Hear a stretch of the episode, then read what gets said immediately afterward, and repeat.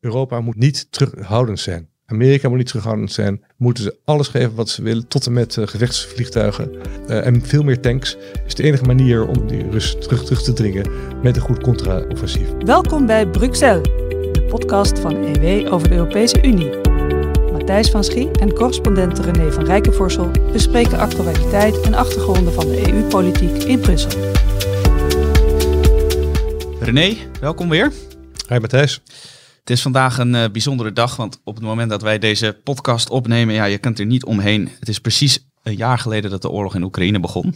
Dat was gisteren zelfs aanleiding tot een speciale uitzending van Buitenhof. Niet zoals normaal zondag om 12 uur, maar gisteravond om half elf of zo op... Uh... Dan weet je dat er iets heel uitzonderlijks aan de hand precies, is. Precies. Ja, in deze podcast gaan we natuurlijk vooral uh, over die oorlog hebben. We kijken terug op hoe de Europese Unie uh, met die oorlog is omgegaan. Wat voor gevolgen het heeft gehad voor de Europese Unie. Maar we kijken ook in de glazen bol. Hoe gaat de oorlog verder verlopen? Welke rol gaat Brussel daarin spelen? En natuurlijk ook de vraag hoe bang we moeten zijn voor een kernoorlog. Moeten we daar bang voor zijn, René? Nee, ik denk het niet, nee. Nou, kijk. Maar dat, dat is, ik, ik, dat is mijn mening. Hè? Dat is, ik weet niet wat die waard is, maar ik denk, als je er wat langer over nadenkt, dat je denkt, nee, daar hoeven we niet bang voor te zijn. Oké, okay, dan kunt u met een uh, gerust hart uh, gaan luisteren en hoeft u geen uh, schuilkelder in te gaan richten. René, gelukkig voor ons gaat het gewone leven toch gewoon door, ondanks die oorlog. En dus beginnen we deze aflevering zoals we elke aflevering beginnen, namelijk met het Brussels nieuws. Ja. Bericht uit de stad. Ja, René, er is weer van alles aan de hand rondom asielzoekers. Dat is altijd een heet thema in Brussel. Uh, in Brussel in Europese zin, maar ook in Brussel in Belgische zin. Het is er aan de hand. Ja, uh, net als Nederland heeft, heeft ook België een opvangcrisis. er is gewoon te weinig opvangplek voor, voor asielzoekers. Um, en dus die melden zich aan bij het aanmeldcentrum Klein Kasteeltje, zo heet dat, in Brussel. Dat is het, Be het Belgische Ter Apel, zeg dat, maar. Dat klinkt een stuk uh, Klein Kasteeltje, ja, we gaan zo meteen nog verder in deze, in dit, uh, met dit soort woorden. Uh, Klein Kasteeltje is een soort, ja, wat is het, een soort oude kazerne of zo, waar, waar, waar, je, waar je dus als je in België asiel wil, je moet melden. Nou, daar, daar melden velen zich. Vorig jaar ruim 40.000 uit het hoofd, zeg ik. En dat is, dat is ook weer bijna 50% meer dan het jaar daarvoor. Nou, België kan dat niet aan. Hebben ook geen slaapplaatsen voor die mensen. Dat is, dat is ook eerder al gebeurd, maar dat is nu echt een beetje uit de klauwen gelopen. Net als bij ons. Net als bij ons, maar net iets anders. Want in Nederland zetten we dan tenten neer voor die mensen en krijgen ze soep. En, uh, nou ja, en dan nog wordt er ach en wee geklaagd overal uh, uh, aan de talkshowtafels, zal ik maar zeggen, over dat het allemaal niet kan en mag. En dat de schande is. Nou, in, de, in België zijn ze, gaan ze daar wat, wat minder, ja, hoe zou je het zeggen, zachtaardig om met de mensen die komen. Um, die krijgen dus geen tenten, die krijgen geen eten, er zijn geen wc's. en die moeten gewoon maar zelf ja, op straat hun onder komen zoeken. Nu, uh, nou, dat, dat, heeft tot gevolg dat dan, gaan ze in tentjes uh, zitten. Uh, tegenover dat klein kasteeltje. Dat, is, dat ligt aan een kanaal. Klein kasteeltje ligt nog net in de gemeente Brussel. Aan de overkant is de gemeente Molenbeek van het kanaal. En daar worden die, worden die asielzoekers en hun tentjes worden daar gedoogd. Nou, en we kennen de reputatie van Molenbeek. Dat zal ja, niet allemaal even... Nou, Molenbeek is wel een sociaal, zeg maar. Ze hebben wel daar uh, de, de, goed, goed hart voor de, voor de zwakkeren in de samenleving, zou ik maar zeggen. Dus wat dat betreft... Kijk, aan de andere in Brussel worden ze gewoon weg, weg, weggetimmerd. En aan, aan de overkant mogen ze liggen. Ja. Nou, daar, daar, nou, daar, daar lagen ze al met een paar... Er woonden, woonden eigenlijk volgens um, Vluchtelingenwerk Vlaanderen... woonden er voor ongeveer 1 november, zeg maar, de, de tijden dat de winter een beetje begint, uh, 1 november en 1, 1 december, woonden er 3000 uh, uh, asielzoekers woonden op straat in, in Brussel. Toen werd het koud en toen is een groot deel is naar een andere locatie gegaan. Het Paleis heet dat, in de Paleizenstraat. Dus je gaat van Klein Kasteeltje naar het Paleis. Het is wel een uh, gevalletje ja. de realiteit wat mooier proberen te maken door gewoon heel mooie namen te verzinnen. Uh, de Paleis, dat is ook, dat is, nee, dat, dat hebben ze gekraakt. Dat is een, ook een groot gebouw in Schaarbeek. Iets, uh, nou, iets buiten het, iets, iets weer verder hier vandaan. En daar woonden op een zeker moment gewoon duizend asielzoekers. En dat was daar echt gewoon smerig, onveilig. Zelfs het Rode Kruis durfde niet, daar niet naar binnen. Uh, maar nu heeft de, het Brussels gewest heeft dat pand uh, gezegd, ja, dat moet, hebben we nodig voor opvang van Oekraïners. Dus dat gaan we een beetje opknappen en dan gaan we Oekraïners in huisvesten. Dus moesten die duizend eruit. En die hebben nu, de afgelopen weken hebben die allemaal, zijn hun tenten weer opgetrokken aan het kanaal. En het zijn nu echt vele honderden asielzoekers die nu zitten. In, van, die, van die koepeltentjes, je kent ze wel. En er ja. zitten ze dan met vier in. Uh, nou ja, slapen ze daarin. Uh, het is, het is de, in, de, in de waterkoude is echt vreselijk. En, uh, ter Apel is er niks bij. Als ter Apel is er helemaal niks bij. Nee, daar kom ik dus zo even op. Het is een, dus deze mensen hebben net weer een noodopvang gekregen in Anderlecht. Maar het is allemaal van de regen in de drup. Maar nu was er een asielzoeker uit China, een christen, die heeft net in, die heeft in Nederland asiel aangevraagd. Nadat hij ook al in België met de procedure was begonnen. En normaal gesproken zou, de, zou, zou zo iemand dan worden teruggestuurd naar België, want zit hij in de procedure en volgens de Dublin, uh, Dublin uh, agreement zou die, uh, zou die nou, ja, dan, dan kan Nederland hem niet ook in, in, in behandeling nemen, omdat hij al het eerste elders, land. elders, precies. Moet je naar het eerste land waar je hebt gemeld, waar je hebt aangemeld, moet je, moet je asiel aanvragen. Nou, de, deze Chinese meneer die nam daar geen genoegen mee en die ging naar de rechter. En wat heeft nu de rechter, de Haagse rechter, rechtbank besloten? Uh, eergisteren, dat Nederland deze man niet gaat terugsturen naar België, omdat daar een gebrek aan opvangplekken is. Nou, dat, is wel, dat kan verstrekkende gevolgen hebben. Want uh, straks komen al die mensen die nu daar in tentjes uh, wonen en, en, liggen in, in, in, in Brussel. Die gaan dan denken, nou, wij kunnen dan in Nederland ook asiel aanvragen. En daar komen we wel in de, in de opvang terecht. Dus Den Haag is druk met allemaal plannen om dat aantal asielzoekers omlaag te brengen. En de rechter zegt, uh, nee, ze moeten juist hier blijven. Ja, en dat, gebeurt, dat zien we wel vaker gebeuren natuurlijk. Dat de rechter de politiek uh, wikt, maar de rechter beschikt, zal ik maar zeggen. En de, de, nou, uiteindelijk is het nu voor meneer Van den Burg, die zijn borst kan nat maken. Want ja, stel voor dat dit presidentwerk ja. dat is dan... Dat is nogal wat. Dan komen alle asielzoekers uit Italië of uit Griekenland ook even naar Nederland. Griekenland sturen we ook al niet naar terug. Nou, kijk. Nee, nee, nee, ja. En uh, dat gaat dan als België zelfs al niet meer mag. Dan, uh, België, is het van België weer zo in Ter Apel. Zo. Ja. Nou ja. Nou, um, ja. Ik, uh, ik word er niet vrolijk van als ik het nee, zo nee, hoor. Het is ook het En je ziet al die jongen, al die, dat zijn allemaal jonge mannen trouwens. Er loopt geen vrouw of er loopt geen vrouw tussen. Geen gezin tussen. Het allemaal jonge mannen. En ja, ja, ze zullen ongetwijfeld zullen er best wel echte vluchtelingen tussen zitten die echt een goede reden hebben om asiel aan te vragen. Maar nou ja, er zijn natuurlijk ook, zitten ook veel economische immigranten tussen. En vandaar dat, en dat weten ze in België ook, vandaar dat ze daar iets minder uh, zoetsappig zijn als het gaat om opvang en dergelijke. Ja, want echte oorlogsvluchtelingen zoals die Oekraïners, die geven ze wel op een fatsoenlijke manier onder dak. Ja. Nou ja, de, rond asiel verandert dus uh, elke dag wel weer de stand van zaken. Maar uh, gelukkig heb jij, uh, wil ik toch eventjes promoten, samen met collega's Nart Lodewijk en Gertjan van Schoon, een groot verhaal gemaakt. 111 vragen over asiel. Ja. En als u dat leest, dan bent u volledig op de hoogte van alle regelingen en aantallen van asielzoekers. Ja, het is nogal, het is nogal een kluif, maar eh, dan weet je inderdaad wel, wel alles. Ja, ze staan overigens ook op onze website uitgesplitst ja. per thema. Dus dan kunt u ook gewoon even kijken wat aan de asielprocedure of aan de VN-vluchtelingen uh, verdragen die er zijn, wat u interesseert. En dan kunt u dat lezen. Dat te vinden in de show notes. Ja. Maar goed, dit speelt dus in Brussel. Ja. Um, ja. Jij, merk jij er ook iets van in jouw wijk? Of is het daar allemaal keurig gewoon normaal op straat zoals het hoort te zijn? Bij, mij, bij mijn wijk is het allemaal keurig normaal op straat. Brussel is een erg verdeelde gemeente. Brussel is niet eens een gemeente. Brussel is 19 gemeenten. En uh, de, de, de, ene gemeente is het, is het uh, veel rustiger dan in de andere. En mijn gemeente Ukkel is het uber rustig. Ja. Nou, daar heb je dan maar uh, geluk mee. De Europeaan om in de gaten te houden.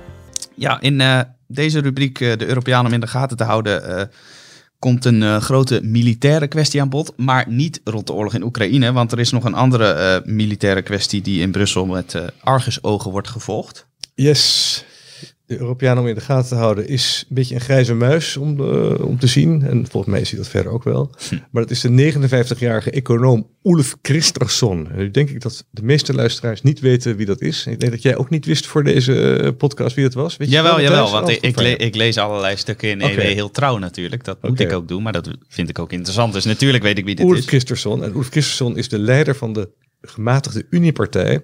En sinds eind vorig jaar de premier van Zweden.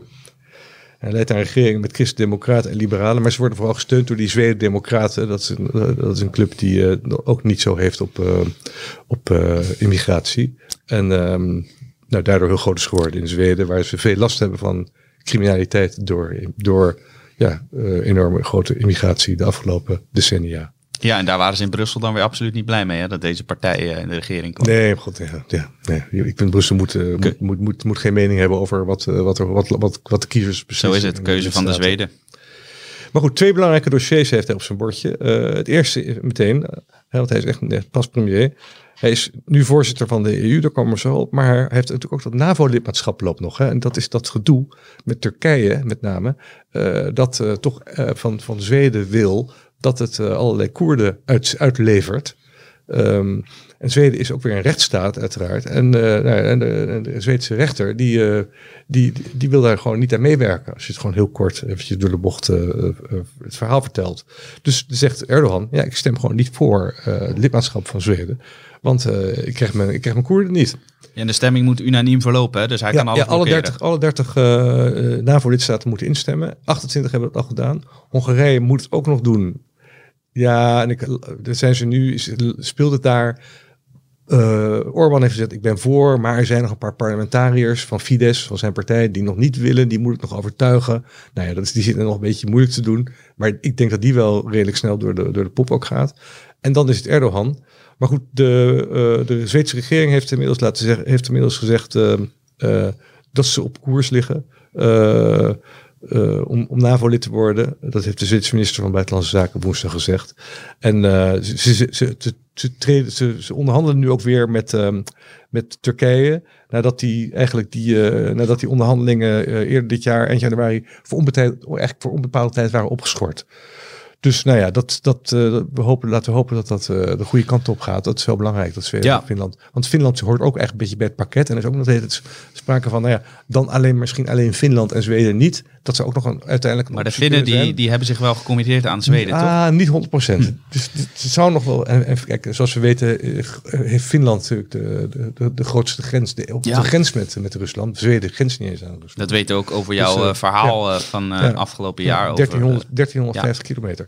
Dus nou ja, dat, uh, en ik denk dat voor, voor de Russen nog wel gevoeliger is als Finland uh, lid wordt van de NAVO dan, dan Zweden. Maar, nou, maar Zweden Nee, laten we hopen dat Zweden dat gaat lukken en dat, dat ze eruit ja, komen met die Met je zou ook zeggen dat Erdogan momenteel wel belangrijkere zaken aan zijn hoofd heeft dan uh, heel hard dwars gaan liggen tegenover de Zweden, zou ik denken. Ja, maar goed, hij denkt dat hij electoraal daar wat aan heeft. Hè? Dus uh, door, door anti-Koerdische zijn. Ja. En hij heeft natuurlijk zijn positie electoraal is ook niet beter op geworden na die aardbevingen. Precies. Uh, nee, dat weten we er, waardoor door, waardoor hij misschien dat Koerdisch verhaal weer extra nodig heeft. Ik, ik kan niet in het hoofd van die man kijken, maar... Nee, dat hebben velen al geprobeerd, maar uh, het is altijd moeilijk gebleken. Ja, ja.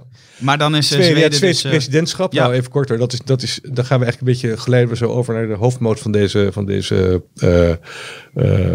podcast, aflevering, Bruxelles. Um, ja, waar staan die Zweden voor eigenlijk nu? Dus ja, de spelen gewoon, dat is toch Oekraïne. De Oekraïne is het verhaal. En kunnen ze de ja, kunnen ze die de lidstaat zover krijgen, bijvoorbeeld, dat ze nog dieper in hun voorraden duiken om, uh, om wapens en, munitie op, op te duiken, om, te, om aan Oekraïne te geven. Kijk, er moet gewoon heel veel, gaan we het zo eruit over hebben, heel veel meer munitie en wapentuig moeten naar Oekraïne om ze een kans te geven tegen die Russen. Nou, dat, moet, dat moeten die Zweden moeten dat coördineren en leiden. Nou, dat is wel spannend eigenlijk. En um, nou ja, uh, het is, ik sprak, was bij bijeenkomst waarin ook de, de, de, de, de Zweedse ambassadeur voor veiligheid besprak. In, in Brussel hebben de meeste landen hebben drie ambassadeurs. En de, de derde is altijd de ambassadeur die voor veiligheid, gaat, over veiligheid gaat. Dus op dit moment het belangrijkste ambassadeurschap. Ja, nou, uiteindelijk is de, de echte ambassadeur ja. is, dat, is, wel, is wel de lead natuurlijk. De, de permanent vertegenwoordiger heet het dan. Ja. Maar ja, er moet geld en er moet, er moet meer geld naar, naar, naar Oekraïne. Er moet meer, uh, er moet meer wapens. En er, de, die, die, die trainingen moet ook vlot getrokken worden. Hè? Dus die 30.000 soldaten trainen in Polen en, uh, en Duitsland.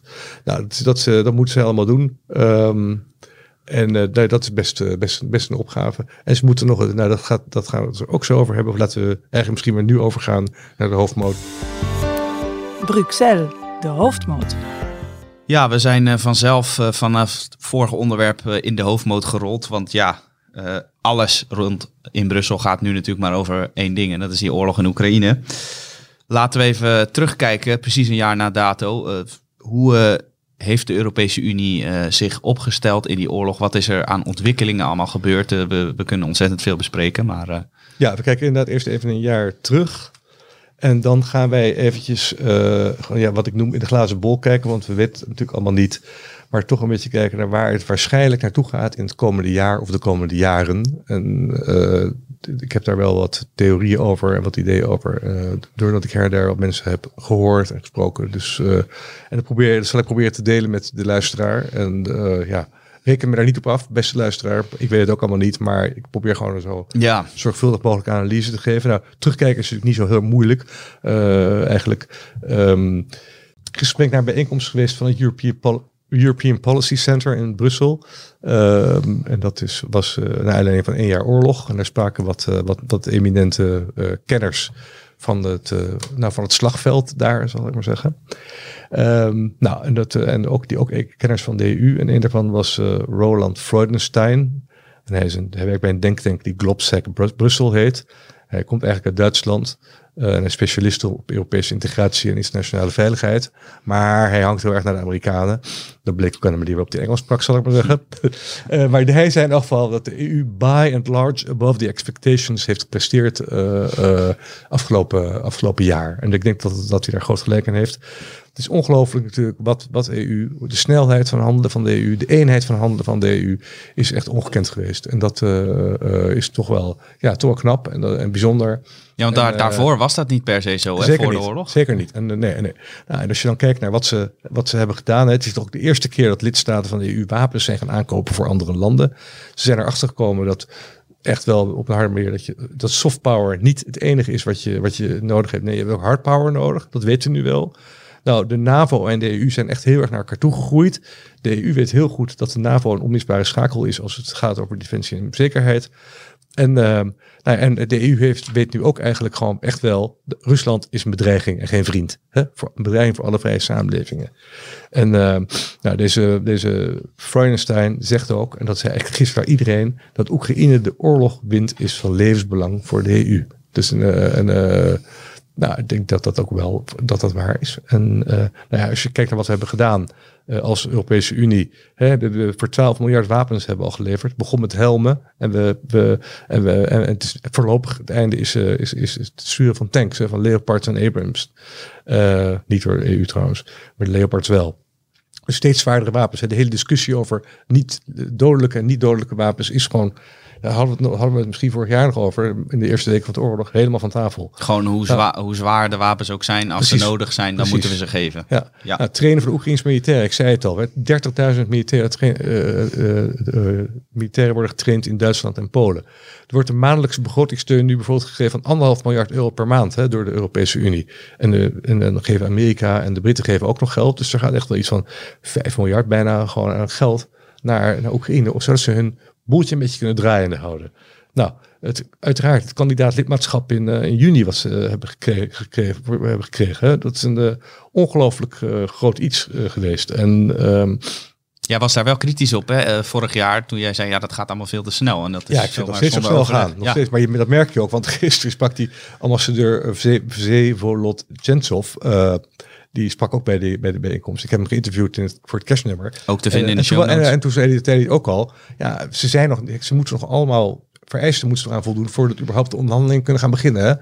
Iedereen dacht dat ze eind vorig jaar dat uh, zover zouden zijn. En hij zegt nu van nou, we werken er heel hard aan. Uh, en we, en we, hopen dat we eind van dit jaar zover, kunnen, zover zijn dat we de onderhandelingen met de EU kunnen beginnen. Dus ja. het gaat vanzelf al vrij langzaam. Het gaat niet dan niet. Dus het is niet zo dat het. Uh, en zij zeggen ook, ja, we hebben zoveel andere dingen te doen. Het is heel moeilijk om in de tijden van oorlog. Uh, als, om, om dan ook nog onze, ons, bijvoorbeeld onze enforcement agencies, hè, dus de, de, de, de, de de politie en de, en de, en de justitie, om die te, om, om, uh, uh, om die te hervormen. Want die zijn ook, hebben ook andere dingen aan hun ja, op dit moment. Iedereen is alleen maar bezig met uh, overleven. Ja, ja, ja, en, en, en, uh, ja, en er komen natuurlijk wel in, af en toe komen er dingen zoals corruptie in het ministerie van Defensie komen naar boven en zo. En dat is heel goed. En uh, Maar goed, dat, daar, daar, dat zijn dingen waar, je, waar, je, waar, waar dan die clubs meteen mee bezig moeten. Die, moeten. die kunnen dan niet nog eens een keer gaan reorganiseren in de tussentijd. Dus het, het, het zal, het, de soep zal niet zo heet worden gegeten als hij, uh, als hij werd opgediend, denk ik, qua, qua snelheid van toetreding van, van Oekraïne. Maar het is wel een ongelofelijke stap geweest dat een land dat eigenlijk nou ja, nog zo ver, ver weg was van het kandidaat lidmaatschap, dat dat het toch in één keer heeft gekregen. En het kan op termijn grote gevolgen hebben, want als Oekraïne lid wordt van de, van de Europese Unie, dan zijn er nog negen andere landen ja. die dan ook lid moeten worden eigenlijk, die je niet kunt passeren. Maar denk Dus jij dan- dat, dat Brussel nu nog terug zou kunnen? Stel ze zeggen Oekraïne voldoet toch niet. Kunnen ze dan ook zeggen sorry jongens, maar eh, jullie worden toch geen lid? Nee, want dan zeggen ze je voldoet nog niet en je moet het toch lossen. Ja, maar op termijn komen ze er sowieso bij. Denk je? Dat, dat met Turkije wordt al sinds, uh, sinds, Juttemis wordt, uh, Ja. wordt, er, wordt er onderhandeld. En die onderhandelingen zijn officieel nog gaande, maar er gebeurt natuurlijk niks. Nee. Dus onderhandelingen kan je gewoon uh, ook duizend jaar laten duren. Ja. Precies. Dus de mensen die eh, vrezen dat een zeer corrupt Oekraïne bij de EU zou komen, die hoeven dat niet te doen, want dan wordt het gewoon op de hele lange baan geschoven. Als het zeer corrupt is, komen ze Ja. niet. Nou ja, je kan ook zeggen, ja, Bulgarije is ook bijgekomen. Uh, dus die, alle corruptie zul je niet, het zal niet helemaal geheel niet oncorrupt zijn, zou ik zeggen, als het erbij komt. Maar nee, ik denk, uh, maar ik denk, dat, ik denk eerlijk gezegd dat dat ook niet zo'n hele grote vaart zal lopen. Nee. Maar stel dat het op een moment vrede wordt uh, daar, en de Russen zijn verslagen, kijk, dan is wel de, ja, dan zal er wel op heel veel morele druk gaan komen dat ze er snel bij moeten. Want dat is natuurlijk de enige manier voor hun om ook uh, die wederopbouw, uh, ja, met Europese Ja. hulp en uh, Europees lidmaatschap om dat gesteld Dat kunnen ze nooit in een eentje af Nee, met alle niet. schade. Nee. Ze zullen überhaupt wel hulp gaan krijgen met een soort Marshall Fund en weet ik het allemaal zal er komen. Maar goed, daar, daar laten we er niet te ver voor uitkijken. Uh, voor, voorlopig, zijn, voorlopig zijn ze geen lid. Nou, maar goed, wat even nog even door over wat, wat, wat nog meer is gebeurd afgelopen jaar. Nou, alle handelsbarrières met Oekraïne zijn, zijn opgeheven. Inmiddels is 60% van de Oekra Oekraïnse handel is nu met de EU. Dat was eerst veel, veel minder. Maar ze hebben toch ook een beetje hun, ja, hun, hun blik uh, gewend naar, naar, naar het Westen natuurlijk. Dat zie je in de handel. Er komt nu 60% van de handel is nu met de Europese Unie. Ook heel belangrijk in de EU zelf dat die eenheid is bewaard. Uh, dus vetorecht bij de besluitvorming als het gaat over sancties. Uh, maar uh, dus veto en dus ook als één land tegenstribbelt. Nu ligt geloof ik Polen in het, bij het tiende sanctiepakket te, eh, tegen vanwege synthetische rubber. Maar dat zal vandaag worden opgelost. maar heel knap dat ze gewoon, dat ze gewoon, dus, want dat zal vandaag wel doorheen komen, dat tiende sanctiepakket, dat er gewoon tien sanctiepakketten zijn geweest afgelopen, uh, in het afgelopen jaar. En um, uh, misschien is het leuk om even te luisteren naar, uh, naar von der Leyen die tiende pakket aankondigt. Today we're turning up the pressure with a 10th package of sanctions. First, we propose further export bans worth more than 11 billion euros to deprive the Russian economy of critical technology and industrial goods. For maximum impact, we're targeting many industrial goods that Russia needs and that it cannot get through backfilling by third countries. Vital goods such as electronics, specialized vehicles, machine parts, spare parts for trucks, and jet engines. And we are targeting goods for the construction sector, which can be directed to Russia's military, such as antennas or cranes. Second, we will further restrict the export of dual use goods and advanced tech goods. We propose controls on 47 electronic components that can be used in Russian weapon systems, including drones, missiles, and helicopters. Ja, daar hoor je ook toch de, de, de, wat mij betreft, de zelfverzekerdheid van uh, von der Leyen. Die heeft toch een hele belangrijke rol naar zich toegetrokken afgelopen jaar.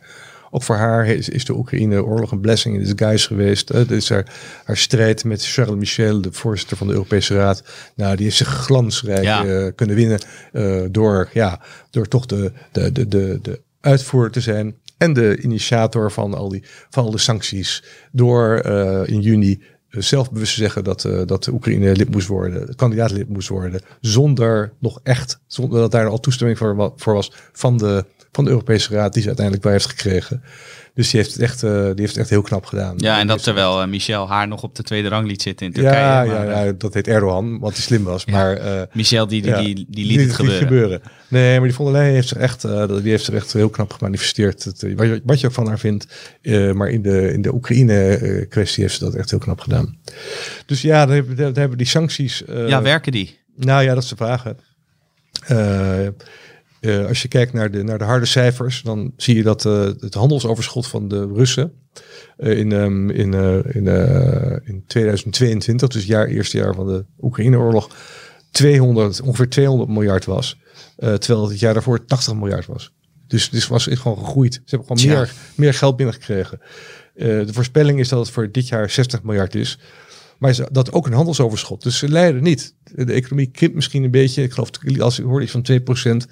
Maar is dat, is dat leiden met een, met een hoofdletter L? Nee, dat is niet. Nee, ze hebben natuurlijk ook een paar bondgenoten, met name China, die Rusland gewoon blijven steunen. Ja, met sancties in deze oorlog echt niet, uh, niet gewonnen. Dus je doet zelf pijn. Je op persoonlijk vlak doe je misschien de, de, sommige leiders en, en, en, en, en oligarchen doe je pijn. Maar uh, en, en, ja, en je kunt geen Hermes, geen Hermes of Louis Vuitton tasje meer kopen in Moskou. En, um, maar halen ze wel iets uit China? Wat, ja, uh... maar dan kan het wel via, via postorderbedrijven in Dubai. Dan denk ja. ik dat. Ik bedoel, ja, dat in, de, in deze wereld uh, is het best moeilijk om mensen hun hang naar spulletjes en lekker leven te, helemaal te kunnen ontzeggen. Ja, dus enerzijds uh, lof voor uh, Brussel dat ze al die sanctiepakketten hebben kunnen instellen, maar of het heel effectief is, uh, dat valt ernstig te betwijfelen. Ja, ja. dat is, ik, ben, ik ben bang van wel. Ja, ja. Of je zou ook nog eens een keer sancties moeten gaan opleggen aan bijvoorbeeld Dubai, waar waar, waar het stikt van de Russen en de, en de oligarchen in de, in de, in, met hun grote jachten in de haven liggen. Want die zitten, liggen nu niet meer in Nice maar liggen nu in, in, in, in, in de, Port of Dubai. Nou ja, dat, ja dus, dus, je moet dan wel de halve wereld gaan sanctioneren eigenlijk om, uh, om de sancties tegen Rusland ook effectief te laten zijn. Ja, ja, kan je dat veroorloven als EU uh, dat je heel de wereld, halve wereld nee. tegen je in het harnas jaagt? Nee, nou, dat hebben we al. Is, is al gebeurd eigenlijk. Ik bedoel, niet, ja. Ja, ja. ja. Nou goed, met sancties wordt de oorlog dus niet gewonnen, zoals jij schreef, uh, zoals jij zei. Maar uh, ja, daar zijn wel natuurlijk andere middelen voor. Uh, moeten we hopen althans. Want ja. Uh, ja. dat we moeten winnen. Wat winnen dan ook precies is, dat ja. is ook een interessante vraag. Maar dat staat wel vast. Ja. Nee, en de oorlog zal uiteindelijk moeten worden gewonnen op het slagveld, uh, Matthijs. Dat, dat, dat, dat, dat is evident en dat wordt steeds duidelijker. En de vraag is dan hoe, hoe gaat dat gebeuren? En wat zal de rol van, van de EU daarin zijn? Um, maar even heel even, ik heb deze week hebben, is dat helemaal in teken natuurlijk van het, van het één jaar oorlog. Um, als je naar de Europese leiders luistert, dan hoor je ook dat ze het niet zo goed weten. Dan hoor je Josep Borrell, de hoge, de hoge buitenlandvertegenwoordiger. Uh, die, zegt, die zei uh, een paar dagen geleden: ja, er moeten heel snel meer wapens, anders kan de oorlog over drie weken voorbij zijn en in het voordeel zijn, van Rusland zijn beslecht. Oh, dat is wel heel alarmistisch. Oké, okay. ja, dat komt.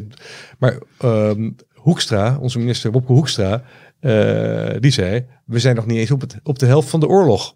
Dus die weet, heeft kennelijk ook, die weet dat ook kennelijk. Uh, maar dat is weer tegenspraak met wat, wat Borrell zegt. En dan zijn er ook allemaal wijsneuzen die ook allemaal weten. En dan krijg je van die quotes, en daar word ik een beetje moe van. Van uh, heel gewichtig van, dit is niet het begin van het einde, maar het einde van het begin van de oorlog. Ja, ja. En uh, ja, dat zijn van die wijsheden. Dan denk ik van, dan kan je ook Zo alle nog wat tien. Ja, ja, precies. Dus eigenlijk is gewoon natte vingerwerk. Ongelooflijk, ja. Maar uh, de, de, wat, wat eigenlijk, maar goed, wat ik, het gaat nu eigenlijk om uh, het slagveld, wat ik zei. En daar gaat het gebeuren. En dan, en op het slagveld moet Oekraïne gaan winnen. En hoe moet Oekraïne winnen? Door ze inderdaad, dat, maar wat dat betreft heeft Borrell wel gelijk, snel wapens. En we moeten, Europa moet dan eigenlijk, en dat zeggen die mensen naar wie ik gisteren luisterde, uh, niet terughoudend zijn. Amerika moet niet terughoudend zijn. Die moeten ze alles geven wat ze willen, tot en met uh, gevechtsvliegtuigen. Want dat is de enige manier, uh, en veel meer tanks, is de enige manier om, ze, om, ze, uh, om die Rus terug, terug te dringen met een goed contra-offensief. een Amerikaanse generaal die gisteren sprak, retired General Gordon B. Skip Davis. Skip was een bijna. Mooie naam. Die zegt uh, alles wat afgelopen jaar uh, als, rode lijn werd gezien, tanks en lange afstandswapens, is over, over, overschreden. En daar moeten we nog veel verder in gaan. Hè, dus uh, we moeten um, veel meer tanks gaan leveren, want ze hebben nu de hoeveelheden waar tanks werken nu hebben zijn één of twee bataljons. Dat is geen gamechanger. Je moet dat combineren met airpower. En dan kun je pas echt goed tegenoffensief organiseren. En dan, en dan kunnen die Russen echt gewoon pijn gaan doen en terugdringen. Maar als ik jou zo hoor, dan ga ik toch even uh, denken ook aan wat critici zeggen. Als je maar zwaarder blijft bewapenen, dan op een gegeven moment blijft er voor Rusland maar één optie over. En dat is het atoomwapen. Uh, die vraag stelt natuurlijk aan het begin van deze podcast al. Is dat een realistische angst, dat ze daar straks naar grijpen? Ja, ik, ja, ik, denk, ik denk, denk het niet. Want als ze dat doen, ja, als ze dat doen, het ligt natuurlijk aan waar ze het gebruiken. Als ze het gebruiken in Oekraïne is het een ander verhaal dan als ze het gebruiken uh, uh, op NAVO, tegen de NAVO, uh, tegen de NAVO-lidstaat. Um, maar ja, ik, ik, ik denk dat die, kijk, die, kijk, die Chinezen die spelen een hele dubieuze rol in dit, dit geheel. Um, maar die zijn wel heel duidelijk over Poetin en blijf af van het atoomwapen. Want als een atoomwapen gebruikt, dan, dan als hij ook al gebruikt in, in, de, in Oekraïne, dan ligt er een enorme escalatie op de loer. Ja. Nou ja, en dan China, die kan zich helemaal niet beperken. Hoe heet het? Uh, kan zich geen wereldmarkt die instort uh, veroorloven. Zij zijn voor hun economie en hun, en hun levensomstandigheden zijn ze gewoon afhankelijk van hun, van hun handel, van hun export. En als, die er, als, als er straks de wereld in de atoomoorlog verzeild raakt, dan is, die, is, dat, is, is, dat, nou ja, is dat een grotere economische crisis, kun je je niet voorstellen. Dus uh, die, en de Chinezen die zijn wel, ja, de, ja die, die, die, die, zijn dan tegen, zijn al redelijk op de hand van Rusland. En die veroordelen die inval ook niet. Gisteren bij de Verenigde Naties ook uh, weer niet. En, maar, ja, maar ze zeggen wel heel duidelijk, geen atoom, geen atoomwapen. Dus ik weet het niet. Dus Xi Jinping moet eigenlijk Poetin een beetje in zijn hok houden. Ja, dat, daar komt het een beetje op neer. Dat is de enige die Poetin echt in zijn hok kan Ja. ja, dat denk ik ook, ja. ja. En Poetin ja zelf ook, ja, maar hij weet ook als hij gaat, als hij gaat nuken, dan krijgt hij ook een. Kijk, dat de, als hij Europa en Amerika wil treffen, dan moet hij een heleboel hoofdsteden moet hij dan uh, tegelijkertijd aanvallen. En uh, terwijl uh, Moskou, NAVO hoeft alleen maar Moskou te pakken. Om, ja. om, alles te hebben. Dus Rusland is veel kwetsbaarder voor een atoomwapen dan denk het, het Westen. Ja, denk het wel. Ik weet niet of militaire analisten dat met me eens zijn, maar dat denk ik wel. Ja. Ja. Maar goed, je moet. Kijk, er is dus deze mensen naar wie ik gisteren luister. Want ik wil niet zeggen dat ik het allemaal. Ik, ik luister en ik vertel wat zij vertellen. Maar ik vond het wel interessant. Die zeiden van je moet. Als, als hij maar één keer heeft eerder deze week heeft, heeft Poetin uh, dat start, startverdrag heeft hij, uh, heeft hij, uh, heeft hij ge, wat het opgezegd. Wat, nou, ik weet niet meer precies ja. wat hij heeft gedaan, wat, wat zijn woorden waren. Maar in elk geval, dat was al, dat was al opgeschort. Uh, dus dat maakt helemaal niks uit. Maar hij zegt dat, want hij weet, als hij het woord, als hij refereert aan het gebruik van atoomwapens, dat dan de hele wereld schrikt. Ja. Ook, ook Joe Biden. En ook, uh, en ook uh, Olaf Scholz, die schrikken dan en die de, denken, hoe, hoe moet uitkijken. Terwijl het in feite niks verandert ten opzichte van hoe de situatie ja, al was. Maar deze twee kerels, die waren echt gewoon, uh, die heel, wat fuck je, gewoon, gewoon keihard gaan. Die moeten helemaal niet, niet laten intimideren door Poetin. Moet gewoon gaan en die Russen moeten verslagen worden. Ook no mercy. Ook gewoon geen, geen face saving voor, voor Poetin. Uh, gewoon wegwezen, wegwezen met de keel. En, um, dus bedoelden ze daarmee ook uh, de Krim uh, terug in Oekraïne? Nou, dat werd niet eens genoemd, maar dat, dat, dat, die vraag heb ik niet eens gesteld, want ik bedoel, het was zo evident. Het was vanzelfsprekend dat, dat ze dat bedoelden. Ja, ja, ja. ja. Dus nee, dus ik ben, um, dus ik denk dat, dat dat volgend jaar echt wel, als ik mijn glazen bol zeg, dat dat volgend jaar, kijk, we hebben natuurlijk die discussie over die gevechtsvliegtuigen al, gaat gebeuren. En, uh, en, en, en, uh, en, we, en er zullen, kijk, wat, wat die helemaal zei, er is heel veel rode lijnen zijn, er over, zijn we overheen gestapt. We, gaan, we zullen nog veel meer rode lijnen gaan passeren. Er bestaan eigenlijk Oekraïne, geen rode lijnen meer straks. Om Oekraïne te gaan, uh, nou ja, atoom, de atoomdrempel, dat ja. is de enige echte rode lijn. maar verder zal... Um, maar verder zal uh, het, het, uh, ja, het zal heftiger worden. En we, we, moeten meer wapens gaan doen. Europa zal ook zelf wapens gaan maken waarschijnlijk. En er ligt een Esters voorstel om nu 4 miljard euro te gebruiken, Europees geld, om 155 mm geschut te, te, maken. Dat is de standaard voor de NAVO-artillerie. nou, dat zal, bijvoorbeeld ook, dat zal best gaan gebeuren. Dus de EU gaat niet alleen maar, zeg maar door de landen, maar ook als Europese Unie wapens, wapens leveren. Nou, dat, dat soort dingen. Kijk, de NAVO, dat is dat misschien iets minder snel. Dat de NAVO zelf echt helemaal als een. Die zullen het ook allemaal aan de lidstaten overlaten. En misschien coördineren, maar verder niet als NAVO gaan optreden in de Oekraïne. Maar ik denk wel dat het. Uh, ja, het gaat niet uh, terughoudend worden. Nee. Dus we, en dan met name natuurlijk de Oekraïners, kunnen onze borst uh, nat maken voor het komende jaar.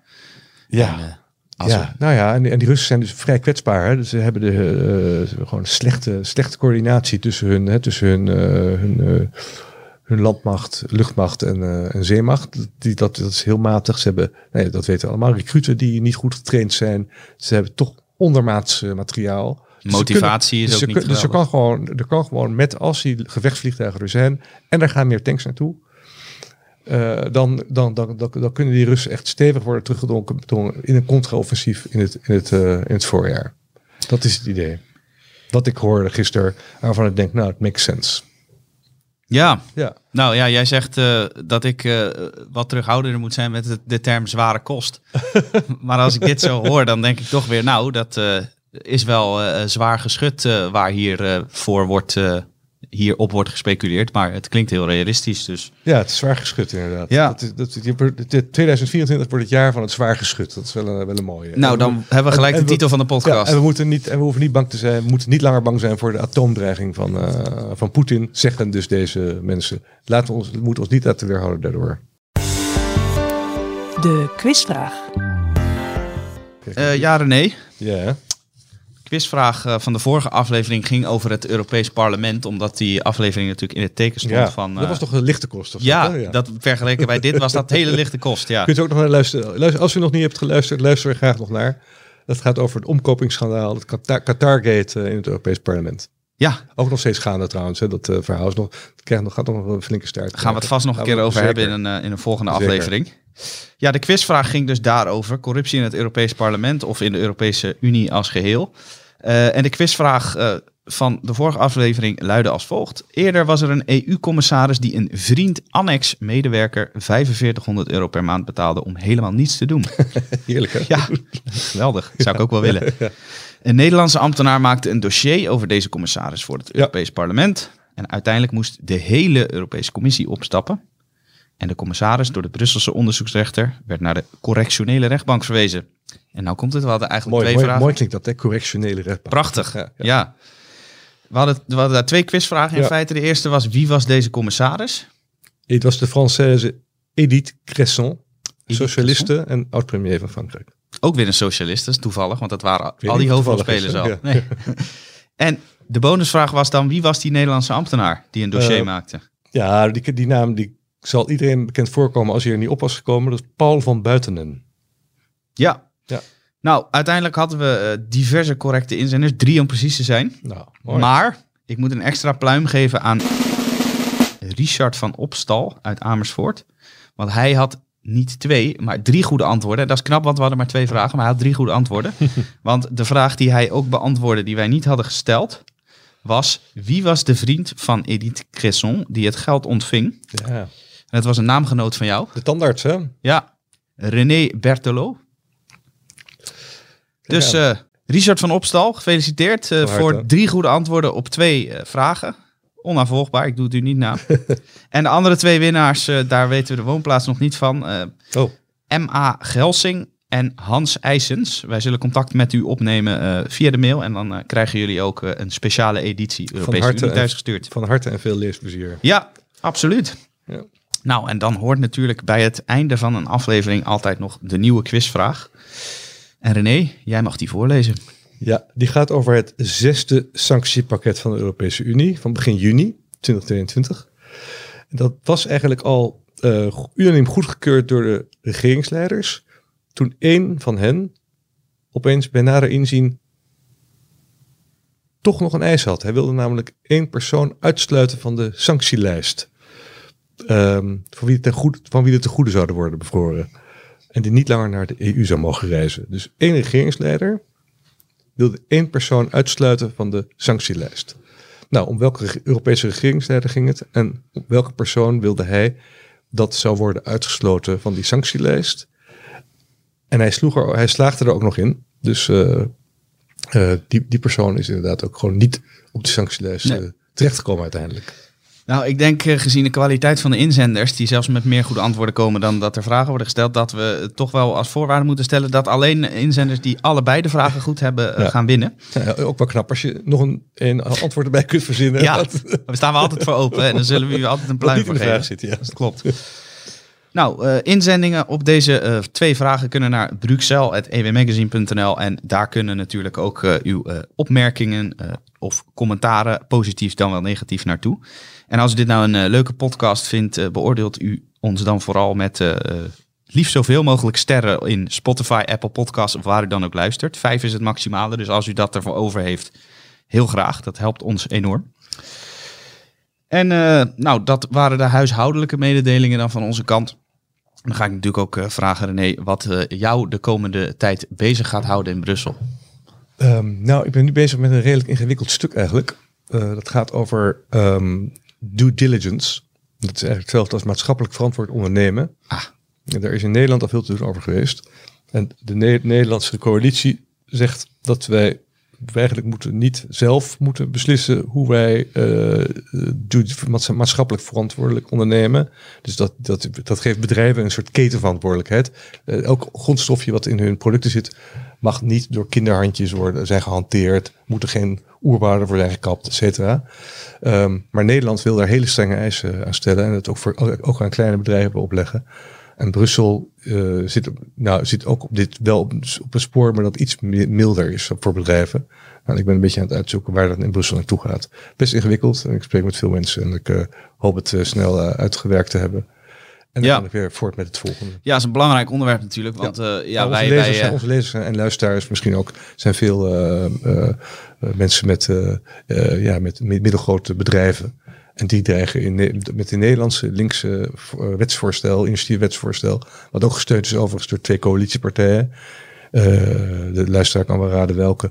Um, de, dat, dat, zou, dat zou echt heel erg ingrijpend zijn voor, voor, uh, voor Nederlandse kleine bedrijven. Ja, waarom dat geen goed idee is, eh, kunt u lezen in uh, artikelen van Joris Heijn over het vestigingsklimaat. Oh, ja. Waarom dat vooral niet kapot moet worden gemaakt op deze manier, want dat is waar het in feite op en in, en in mijn interview dat ik deze week heb met minister, ze is redelijk onbekend, maar ik vond haar wel erg oké. Okay. minister van buitenlandse, voor Buitenlandse Handel, Liesje Schijnemacher. Ja, ook in het verleden nog in Brussel actief ook in Brussel geweest. ja. ja. Nou, ook dat kunt u nog vinden in de show notes. Uh, net als de andere artikelen die we zojuist hebben besproken. Ja. René, veel succes met je artikel en al je andere artikelen. En uh, uiteraard uh, verschijnen er ook weer over de Brusselse actualiteit allerlei artikelen van jouw hand die we op dit moment nog niet kunnen voorzien. ja, maar ik probeer een beetje, met mijn streven is om iets minder actualiteit te doen, iets meer verhalen met verlangen adem te, te ja, maken. En die bespreken wij dan ook weer in deze podcast. Ja. Dankjewel en wij nou, spreken nou, Matthijs. later. Oké. Dank. Hartelijk dank voor het luisteren naar Bruxelles, de podcast van EW over de Europese Unie. Wilt u de artikelen lezen die Matthijs en René zojuist hebben besproken? De links zijn te vinden in de beschrijving. Meer podcasts van EW luisteren? Ga dan naar ewmagazine.nl/slash podcast. Vergeet ons ook niet te volgen op Facebook, Twitter en Instagram via ewmagazine.nl. Heeft u interesse in een abonnement op EW?